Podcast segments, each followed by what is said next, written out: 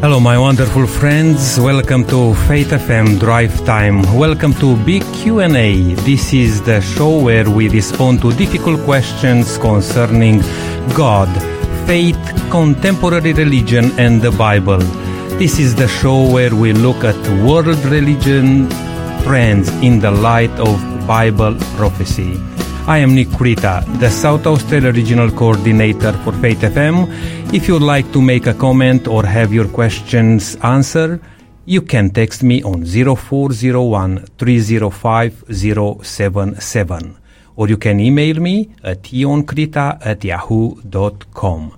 That's I-O-N-C-R-E-T-A at yahoo.com. Our theme for this week is the Bible and end time events. And our big questions what does the Bible say about prophecy? Who will control the world?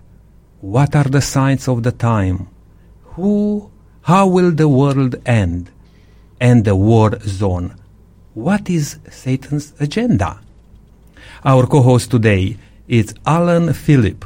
Alan is a student uh, studying associate degree in electrical engineering it's so good to have you with us, Alan, today. It's good to be here. Alan, are we living in a war zone? What is Satan's agenda?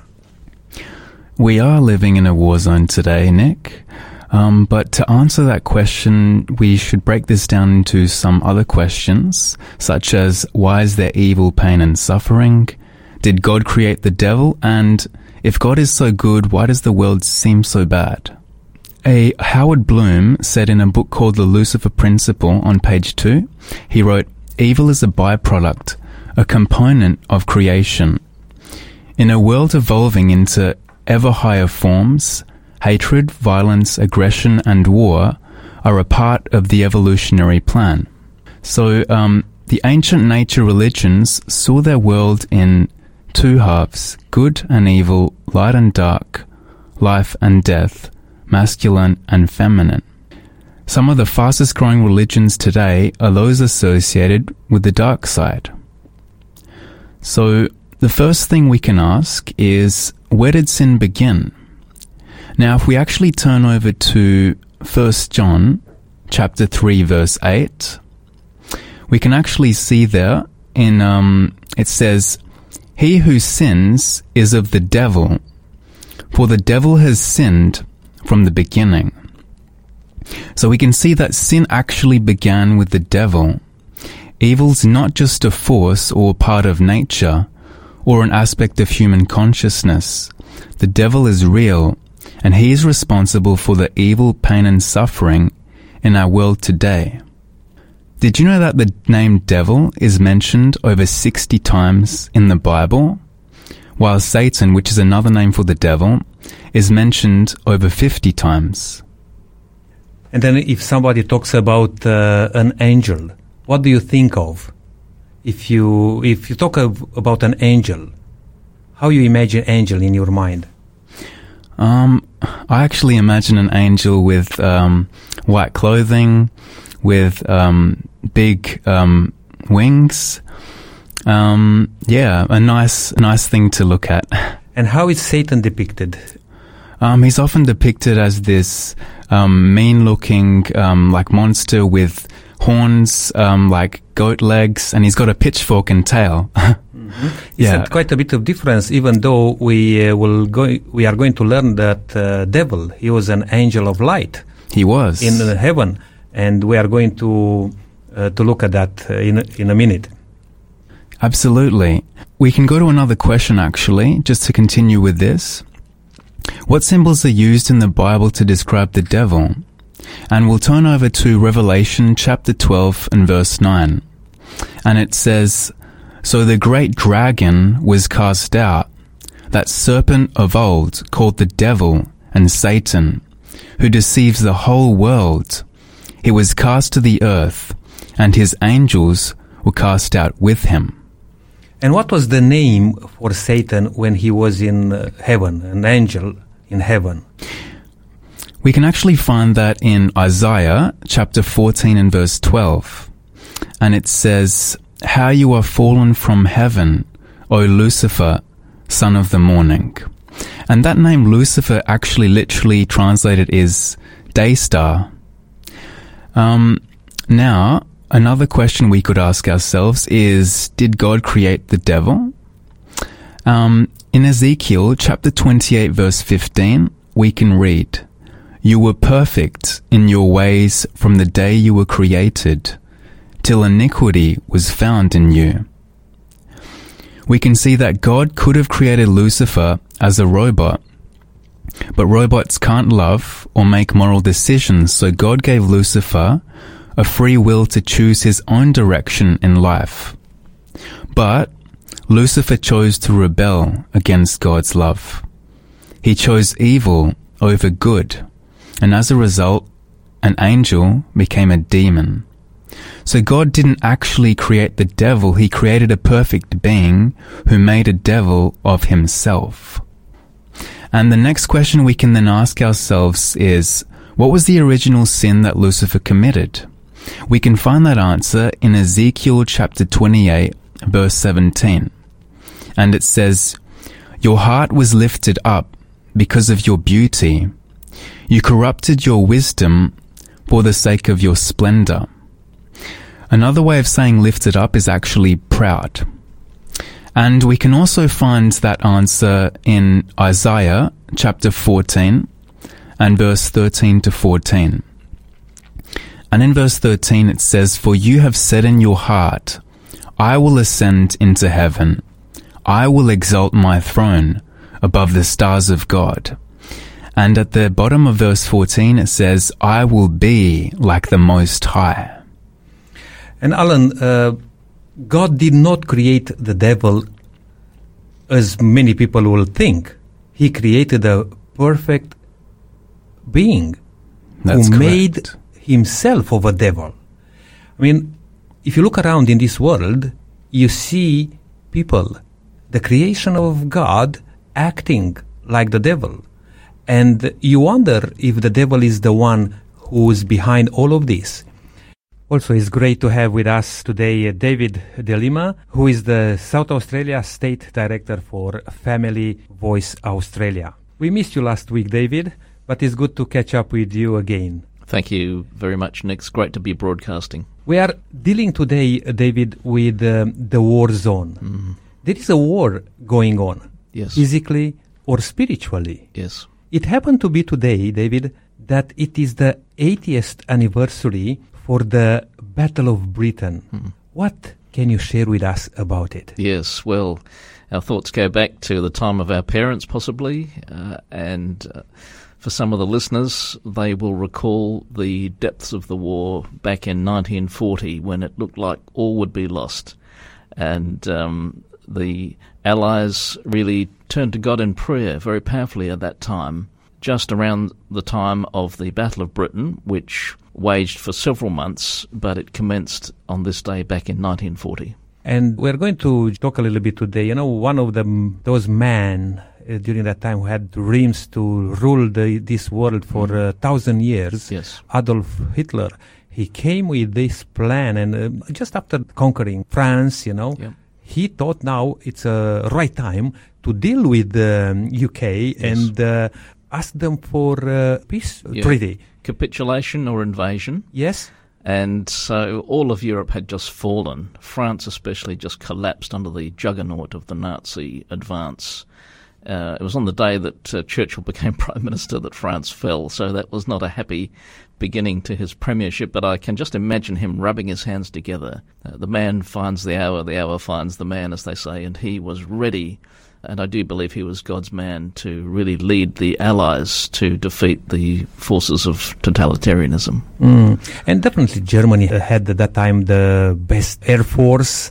They had prepared enormously, Yeah. uh, and the other nations were caught unprepared. But nevertheless, Germany wasn't as prepared as it could have been, partly because they thought that the war would be very straightforward. Uh, kick in Russia and the whole edifice will collapse, Hitler said. Well, he missed out very badly there. And of course, he, he didn't realise the tenacity of the British. But above all, this is a spiritual matter that we will consider. And prayer was offered. In fact, there was what the Nazis referred to, some of them at least, as a secret weapon, which was the power of prayer. And this year will be the 80th anniversary coming up later. In fact, uh, in November, it'll be the 80th anniversary of, of what we call the Big Ben Silent Minute. Mm-hmm. And the idea was that Christians would pray silently and reflect and gird themselves for the onslaught at nine o'clock at night. So they would tune into the news at nine o'clock at night, and at eight fifty nine, uh, Big Ben starts chiming, and so they figured, well, you, you can't broadcast a minute of silence for the prayer, so we'll we'll relay the chiming and striking of Big Ben, which takes exactly, almost exactly one minute at 8.59 so that the news would come in at 9 o'clock. So millions around the world, in Australia, Britain, uh, in Europe, in the United States, prayed. And after the war was lost by the Nazis, one of their senior people was interviewed and, and they were asked, why do you think you, you guys lost the war? He said, well, you had a, a secret weapon that we could not combat, which was the power of prayer. So this is a spiritual battle that we must uh, rejoice in the victory that God gave, not because we were clever or we were better. Uh, in fact, Britain was was completely unprepared for the war, but Mm. God God delivered the Allies, and we thank Him for the deliverance. Yeah, even though they they were uh, activating everything they could, possibly the Air Force of Mm. Yes, Britain, yes, and uh, also I, I just read about uh, they developed a system, a very interesting system of the, the radar, radar, yes, and um, that also helped them. But I'm so glad that you brought that side Mm. of this, you know, the Mhm. prayer and Mhm. spiritual approach, Mhm. because um, today we are uh, dealing with uh, the war zone and how uh, we are indeed. the enemy Mm. is activating everything what he can Yes, to to defeat us here. correct. But we still have that secret tool. The power of prayer. But that's really good. And when the prophet Daniel was facing the crisis, all the wise men, including him and his colleagues, were going to be killed because the king had had this terrible dream. He wouldn't tell anyone what the dream was. How could they interpret it? So Daniel spoke to him, it says, with wisdom and tact. The value of wisdom and tact. And Daniel had done his homework as well. He was a very keen student. And so that was how God placed him in that position of influence. But he prayed to God and he received the revelation from God. So, yes, it's important for us to study well and prepare ourselves. God uses that. Mm-hmm. But above all is the power of prayer because we're in a spiritual battle. And I was just reflecting as we were coming on air today, uh, Nick, from Ephesians, that we are to dress in a certain way for this battle. And we are to put on the full armour of God with the belt of truth, the breastplate of righteousness, feet fitted with the readiness that comes from the gospel of peace. We're to take up the shield of faith to extinguish all the flaming arrows of the evil one, the helmet of salvation, and the sword of the Spirit, which is the word of God. So we're greatly encouraged to know that we don't trust in our sword or our minds or our technology, but we're looking to God for His deliverance on a daily basis. As you just mentioned about uh, Daniel, he was in that position of really act Mm. in accordance with his faith. Yes, yes. And uh, God didn't let him down. True. And He- Churchill also, because Churchill, when he gave his famous Battle of Britain speech, the anniversary of which is now a few weeks old, but he said, The Battle of Britain is about to begin. On this battle def- depends the survival of Christian civilization. And when he'd become Prime Minister, one of his key aims was to promote Christian civilization. This is often forgotten about Churchill. Yes. Is anything else, uh, David, which you like to share in regard to this? Please do so. Well, finally, I think uh, considering this COVID crisis, which is now re-emerging in the state of Victoria, especially, we need to be looking to God. I'm really puzzled why I'm not hearing too many voices from our churches, from our Christian leaders, saying that we need to seek God in this matter, because our churches have been largely shut down. It's incredible. It's the, the most serious crisis that we have faced in Australia since the war. And while we might reflect today on the anniversary of the Battle of Britain, well, we've got our own battles to deal with here, and we need to sort them out. So we need to come to God in prayer and repentance for our nation.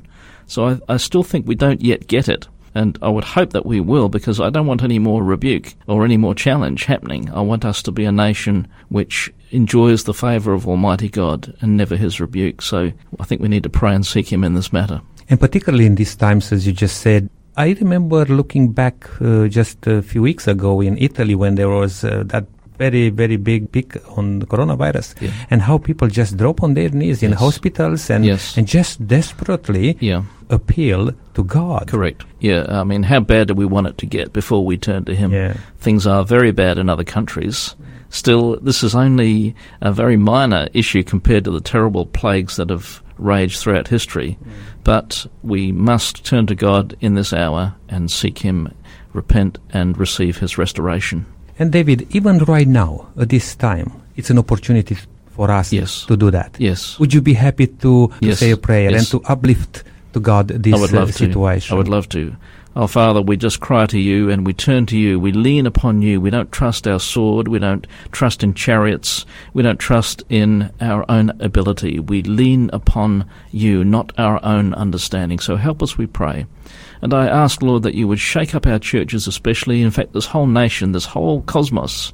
May we turn in repentance and faith, seeking your deliverance, your restoration through Jesus, that we may be restored and that you may bless us. In Jesus' name.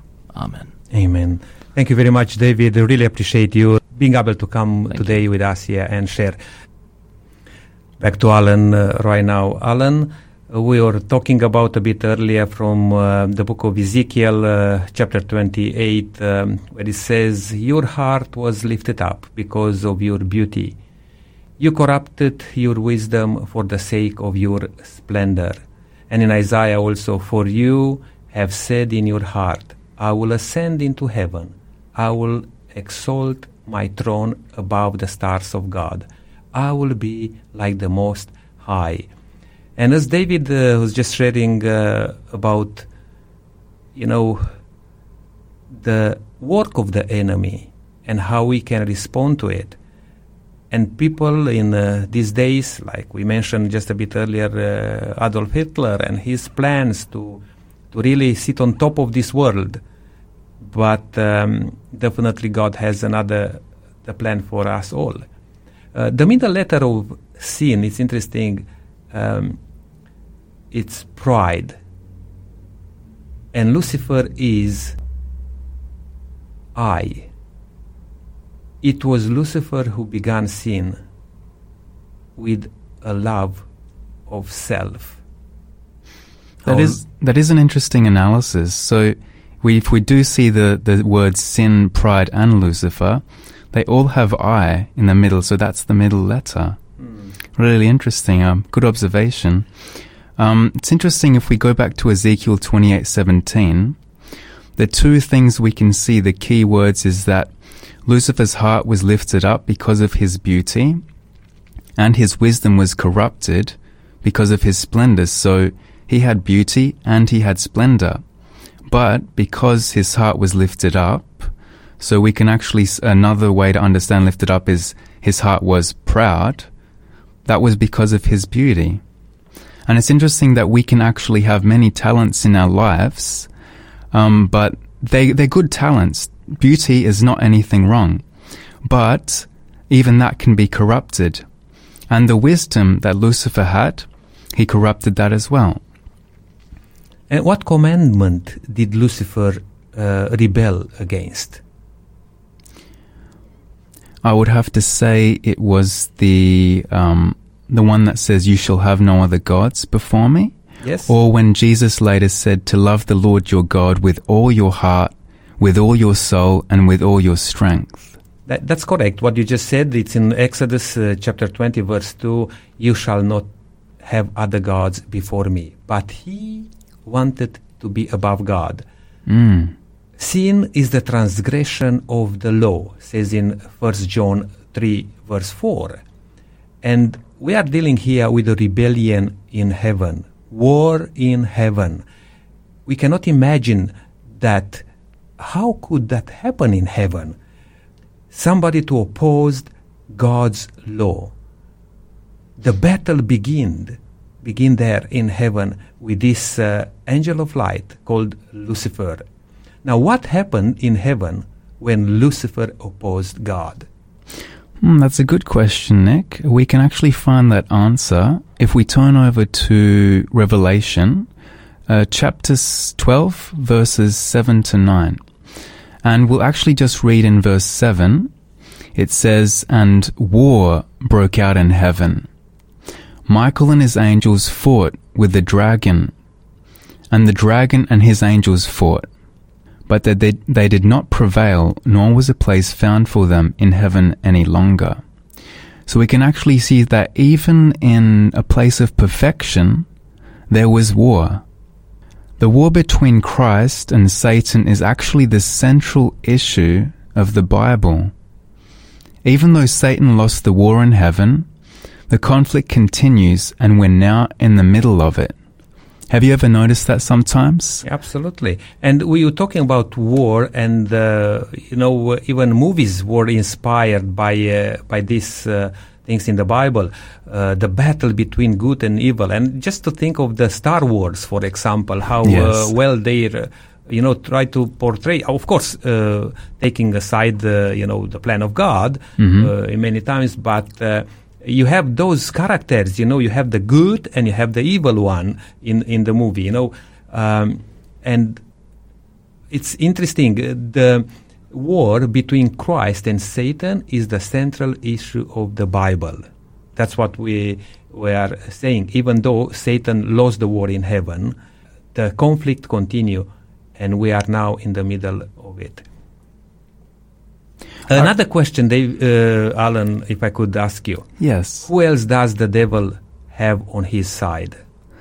Um, we can turn over again to Revelation chapter 12, um, and in verse 9, and that says, So the great dragon was cast out, that serpent of old, called the devil and Satan, who deceives the whole world. He was cast to the earth, and his angels were cast out with him. So you can see there that he has his angels that were cast out with him, who he has on his side. It's interesting that uh, when you talk about that, a third of the angelic hosts, it's the Bible says, uh, joined uh, this rebellion. Um, That's uh, correct. in uh, Hebrew, if you look in Hebrew chapter 12, we, uh, it, in verse 22, it says that an innumerable company of angels, ten thousands times ten thousand and thousands of thousands. Also, we can find this in Revelation.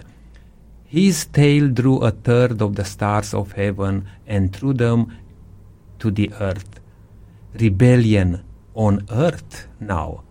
Uh, they could not find their place in heaven, but they are acting here on this earth, causing trouble through all sorts of things, through political conflicts, uh, social conflicts, uh, you know, individual uh, coming across each other, and very, very interesting how that war started in heaven, it broke down here on earth.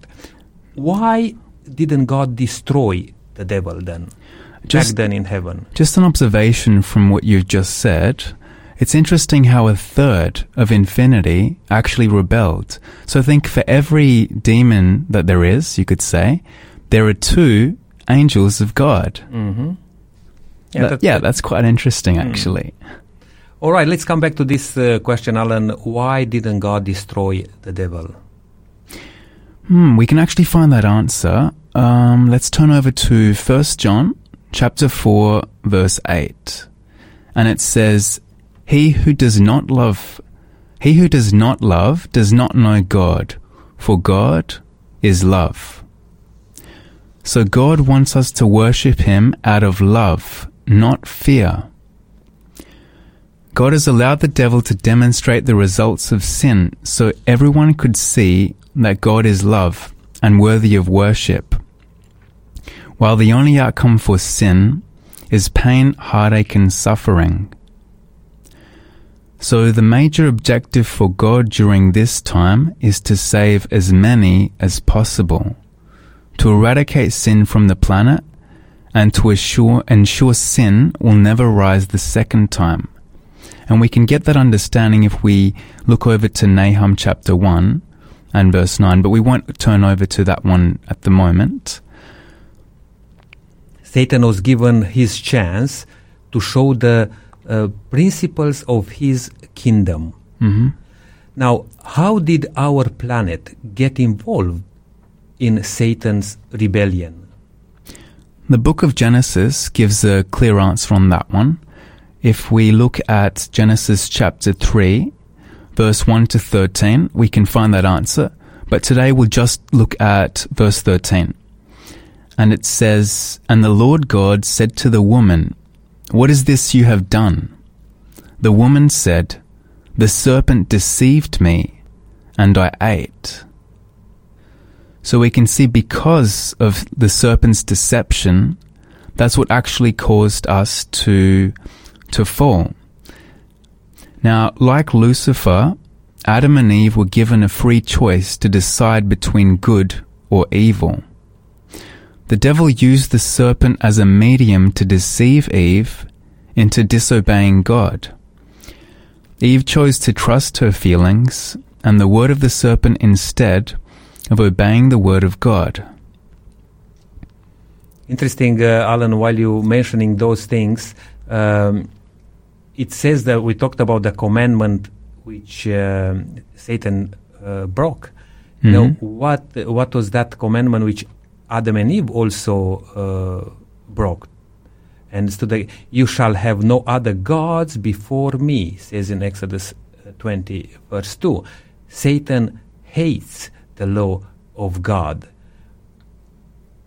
And uh, you could see that even in the, you know, in the war or the um, conflict in between uh, Ab- Abel and Cain. Yes, you know, yes. they they show exactly what was the purpose of the evil one. You know, to instigate and to create conflict in uh, between us all here on this planet. He was stepping on God's law to uh, to really destroy it. What does the devil know now attack and hate the most? That's a good question. So, who does the devil now attack and hate the most? Hmm. Um, we can see that in Revelation chapter 12, verse 17 for the answer. And it says, And the dragon was enraged with the woman, and he went to make war with the rest of her offspring, who keep the commandments of God and have the testimony of Jesus. So the devil here we can see has turned all of his attack onto the woman, which is a symbol for God's church, and on the rest of her offspring, which are actually the ones who keep the commandments of God and have the testimony of Jesus. Mm. And what is the major goal for the devil? The major goal of the devil can be found in a number of passages. The first one we'll turn to is in John chapter 10 and verse 10. And it says, The thief does not come except to steal and to kill and to destroy. I have come that they may have life and that they may have it more abundantly. So from this passage we can see that the main aim of the devil is to rob you of life. He attempts to make you miserable, to inflict hurt and discouragement, and to give up on life through breaking up your friendship with God. But from that passage we can also see that Jesus came to give you life, an abundant life full of satisfaction and enjoyment. I've got another passage to go to for that one, and I've actually done a little bit of a study on my own on this one, just out of curiosity. We can actually see that in 2 Timothy chapter 2 verses 23 to 26. It's actually talking about foolish and ignorant disputes. So I'll just read it, but towards the end we can actually see an idea about um, the will of the devil. So it says, so 2 Timothy chapter 2, 23 to 26, it says, Avoid of foolish and ignorant disputes, knowing that they generate strife. And a servant of the Lord must not quarrel, but be gentle to all, able to teach, patient, in humility correcting those who are in opposition, if God perhaps will grant them repentance, so that they may know the truth, and that they may come to their senses and escape the snare of the devil, having been taken captive by him to do his will. So you can actually see from that text, if you look very carefully, that the snare or the captivity of the devil is to not come to your senses. So in other words, senselessness, sorry, senselessness. And the will of the devil is actually to be in opposition to the truth. So, we can see that senselessness is captivity causing one to be in opposition to the truth. Mm. And also further, we can see that knowing the truth causes one to come to one's senses.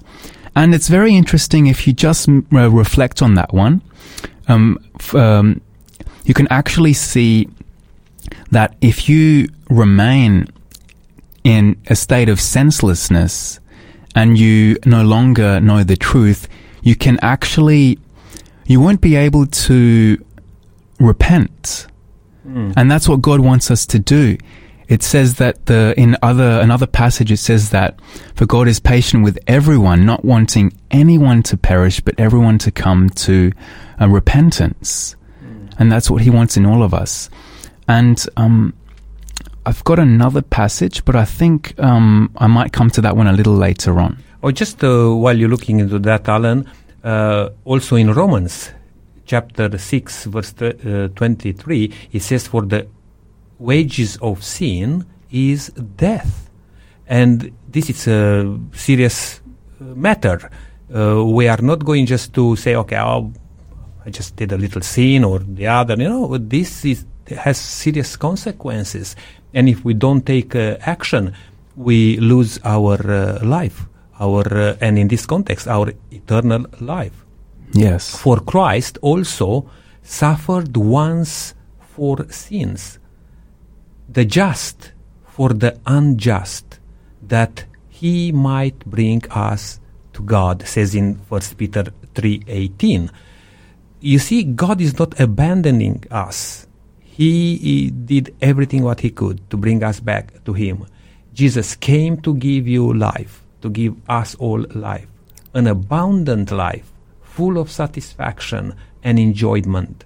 The life Jesus offers is a life of victory over sin, a life of peace with God, and ultimately an eternal life with Him in glory. Another question to consider uh, this time, Alan, is what is the devil's major weapon against God's people? That's a very good question. I've actually been very curious on this one myself, and I did a bit of study. We can get that answer in John chapter 8, verses 31 to 47, but we can go directly from 40, uh, verse 44 here and it says, You are of your father, the devil, and the desires of your father you want to do. He was a murderer from the beginning and does not stand in the truth, because there is no truth in him. When he speaks a lie, he speaks from his own resources, for he is a liar and the father of it. Now we can actually observe that text and see there, we can infer from the context that to seek to kill or murder Jesus from the beginning, because God's truth had no place in the devil, is actually his desire. So in other words, his desire is to stand against the truth because there's no truth in him. But the major tool he uses here is to speak lies so lies are his resources. He fathered or created them. Mm. Then the great conflict in between Christ and Satan is not a war of power. It is a war of truth and lies, is it, Alan? Yes, yes, that's correct. Because you see, um, here we we are going to ask another question now. Can then the devil be good the answer can be found in 2 Corinthians chapter 11 verse 14. So I would just say no, but the Bible is better at explaining this. So 2 Corinthians chapter 11 and verse 14. It says, And no wonder, For Satan himself transforms, for Satan himself transforms himself, my bad, into an angel of light.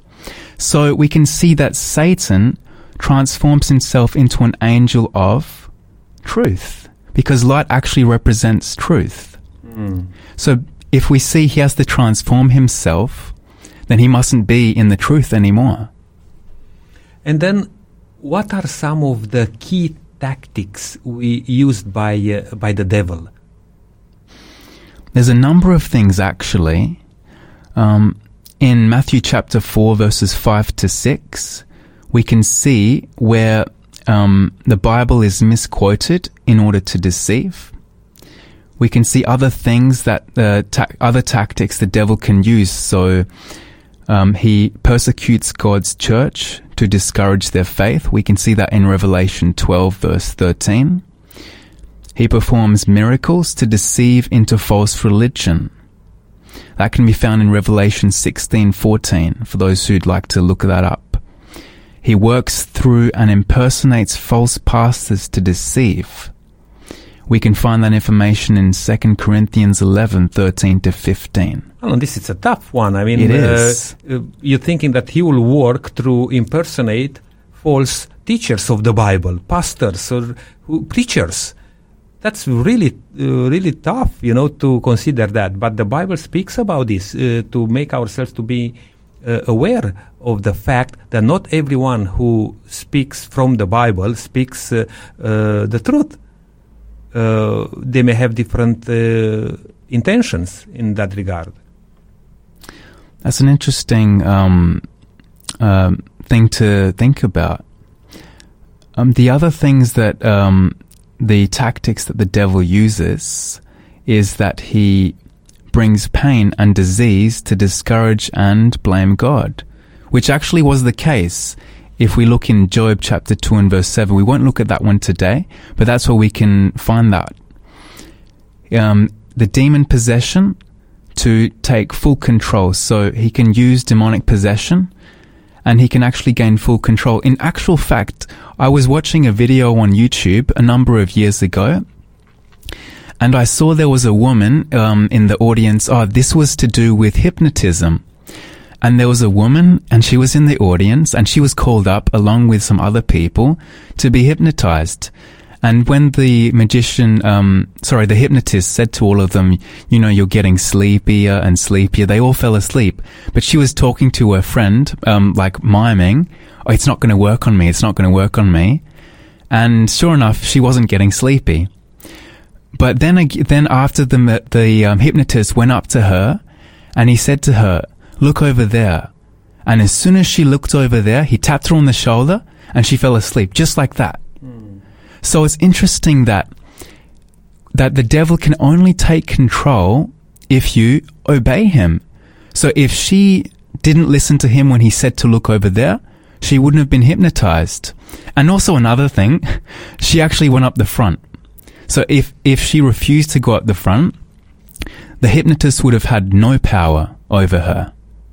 Yes, and I heard about those things when uh, uh, those people who practice all sorts of things like this, they will ask uh, if there is somebody there who doesn't believe in that uh, manifestation, you know, and, Yeah, yeah. uh, to to go out. I heard about this story. I'm not sure how true they are, but uh, definitely. And but this one really really caught my attention that um, he brings pain and disease to discourage and then to blame God. Now we are in the middle of a crisis with the pandemic, you know, with uh, COVID 19. Um, even though people right now may not blame God straight away for this thing, but this is the intention of the Satan. To create these sort of things and then to blame God and probably to accuse and persecute God's people. That could be so so true about it. I understand that the way God works is that He actually doesn't cause this. My understanding is that He simply allows it to happen. So where the virus actually came from, whether it was in a market or if it did escape from a laboratory, God did allow that to actually take place. But the advantage of this is generally when people undergo suffering, um, what happens is that they become open to um, to correction. And I I think in uh, in the book of Job it actually discusses this. Now I'm not sure if I have the notes with myself today. But before you do that, Alan, uh, Yes. you know the the darkness of the evil one includes those who neglect to pray, to connect themselves with God, the one who can protect, the one who's victorious over the devil, because the devil uh, could not find his place in heaven anymore. He lost the war in heaven, and you know when we are um on God's side, He cannot uh, work His power upon us. And uh, That's correct. But uh, the whispered temptations of the enemy, um, it's powerful, you know, and it is all because they do not make use of the privileges that God has given to them in the divine appointment of prayer. This is uh, written in a um, beautiful book called Steps to Christ. Without unceasing prayer and diligent watching, we are in danger of growing careless and of deviating from the right path. The adversary seeks continually to obstruct the way to the mercy seat, that we may not be earnest uh, to by earnest supplication and faith obtain grace and power to resist temptation. Another beautiful uh, statement here. Pray in your closet, and as you go about your daily labor, let your heart be often uplifted to God. It was thus that Enoch walked with God. These silent prayers rise like precious incense before the throne of grace. Satan cannot overcome him whose heart is thus stayed upon God. Alan, we have another question here to keep moving. How can I resist and overcome Satan? That's a question that I've actually been very curious about. I'm still searching on finding the answers, but we can find some of those answers in James chapter 4 and verse 7.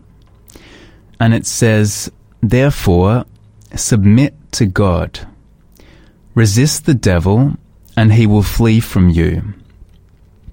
Put on, um, and sorry, in Ephesians chapter 6, verses 11 to 18, we can have the um, more elaborate, um, more uh, a better description on that one as well.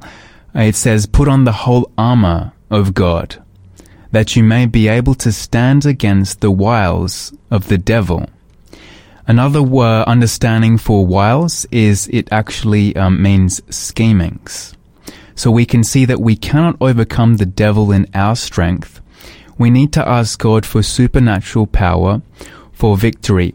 And just to um, reflect on this point, in terms of resisting and overcoming Satan, we can actually go to another passage in the Bible.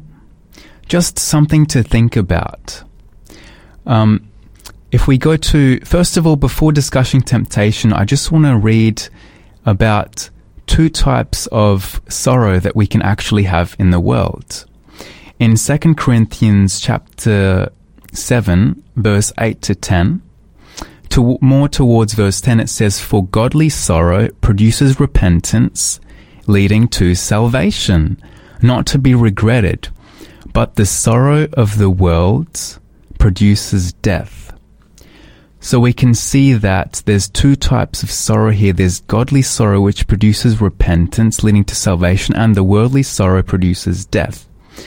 But right before this, um, keeping this in mind, if we jump over to 2 Corinthians chapter 2 verses 1 to 4, it says, at the beginning, Paul is speaking and he says, I determined this within myself, that I would come to, I would not come to you again in sorrow. For if I make you sorrowful, then who is he who makes me glad, but the one who is made sorrowful by me? And then later in verse 5 to 11 it says, But if anyone has caused grief, he has not grieved me, but all of you to some extent, not to be too severe. This punishment which was inflicted by the majority is sufficient for such a man, so that, on the contrary, you ought rather to forgive and comfort him, lest perhaps such a one be swallowed up with too much sorrow. And later he says that I have forgiven that one for your sakes in the presence of Christ, lest Satan should take advantage of us, for we are not ignorant of his devices. So from that context, we can actually infer that Satan's devices or his schemes is to make us sorrowful or to cause us to be swallowed up or overwhelmed with too much sorrow. And that's why if we turn over to Matthew chapter 26 verses 40 to 41, Jesus is actually telling his disciples here. And I'll just read um, verse 41 and it says, Watch and pray lest you enter into temptation. The spirit indeed is willing, but the flesh is weak. And also in Luke chapter 22, verse 45 to 46, it says, When he rose up from prayer, so this is Jesus, so when he rose up from prayer, he had come to his disciples. He found them sleeping from sorrow. Then he said to them, why do you sleep? Rise and pray lest you enter into temptation. So you can see here that he wasn't just speaking literally, but he was speaking metaphorically. So we can see that worldly sorrow leads to sleeping. In other words, failing to watch and pray, and that leads to falling or entering into temptation. And an, a text of encouragement in 2 Peter 2 verse 9 says, The Lord knows how to deliver the godly out of temptations. That's very true, Alan, what you just said there. And, you know, we need to search out the Bible and know, understand, and get confidence and support from the Bible. Also, if you like to read books um, who can uh, help you to know Bible more, uh, I would like to just encourage you to uh, put your hands on uh, the book called Great Controversy. I'm going to take a short break and uh, just put an ad for you for this uh, book. Please ring and um, get this book for free. When your life gets harder and the world gets worse, Jesus has the answers. Do you need the hope that Jesus will bring into your heart? What about your friends, family, or workmates? Faith FM's free offer for you today is a life changing book called The Great Controversy, filled with stories of hope and encouragement that are guaranteed to draw you closer to Jesus. To receive your free copy of The Great Controversy, go to faithfm.com.au or call us on 1 800 Faith FM. That's 1 800 324 843. Welcome back. You are listening to Faith FM, positively different. This is Drive Time Big Q&A with Nick and our co-host today is Alan Philip. Our big question for today, Alan, is the war zone and what is Satan's agenda? Now we have a question also, probably the time is pressing us to, to come to a close. What will happen to the devil and his angels. We just learned earlier that uh, Satan broke war in heaven against God, and he was able to uh, take with him a third of the angelical hosts.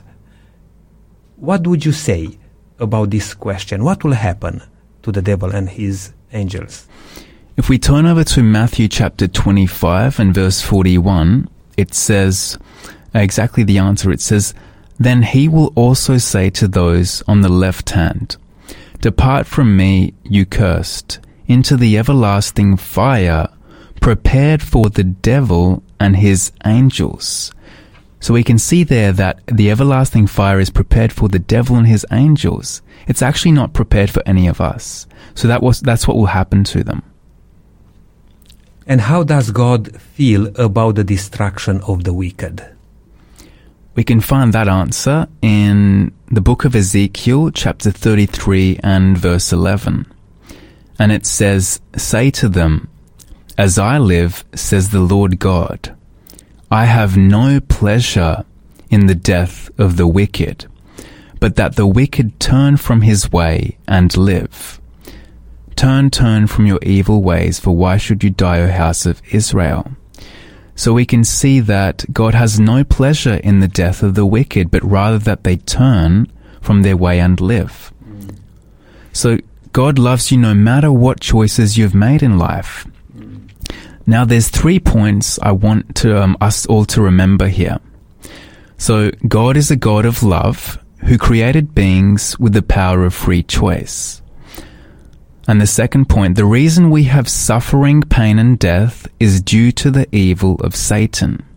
And lastly, the devil will be destroyed and sin will never return. That's so true, Alan. And our time is up. Uh, would you be able to um, say a short prayer uh, for us and our listeners? Absolutely. Our Father in heaven, we come before you in the name of Jesus. Father, you're great, you're mighty, you're powerful.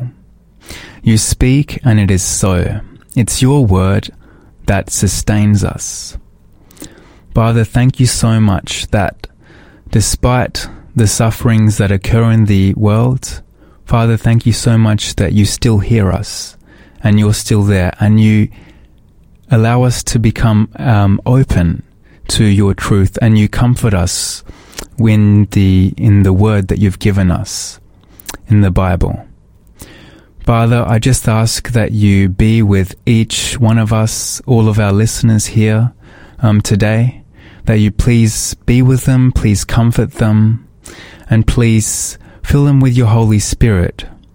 And for anyone that's seeking to know the truth, I just ask that you fill them with the Spirit to guide them into all truth, and that if there's anyone that's suffering, you heal them and forgive them of their sins. We ask that you do all of these things, if it be your will. In Jesus' name I pray. Amen. Thank you, Alan, so so much for that prayer. Then, why it is important that we understand that the devil is a real being? Why it's important that we understand the issues of the great conflict between Christ and Satan? Have you found any effective ways to resist the devil? What are they?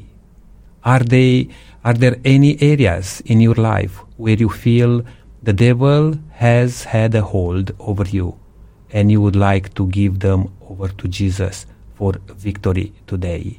God loves you with an everlasting love, a time when many in the world have fallen for the lies of the devil and rejected the love of God, would you like to choose today to love and worship, obey God? May God bless you. It looks like our time is up for today. Thank you for joining Nick Creta and uh, Alan Philip for uh, this time. I would like to really leave you with a passage from the Bible. It says, I am leaving you with a gift, peace and mind and heart. And the peace I give isn't like the peace of the world gives you. So don't be troubled or afraid. May God bless you richly.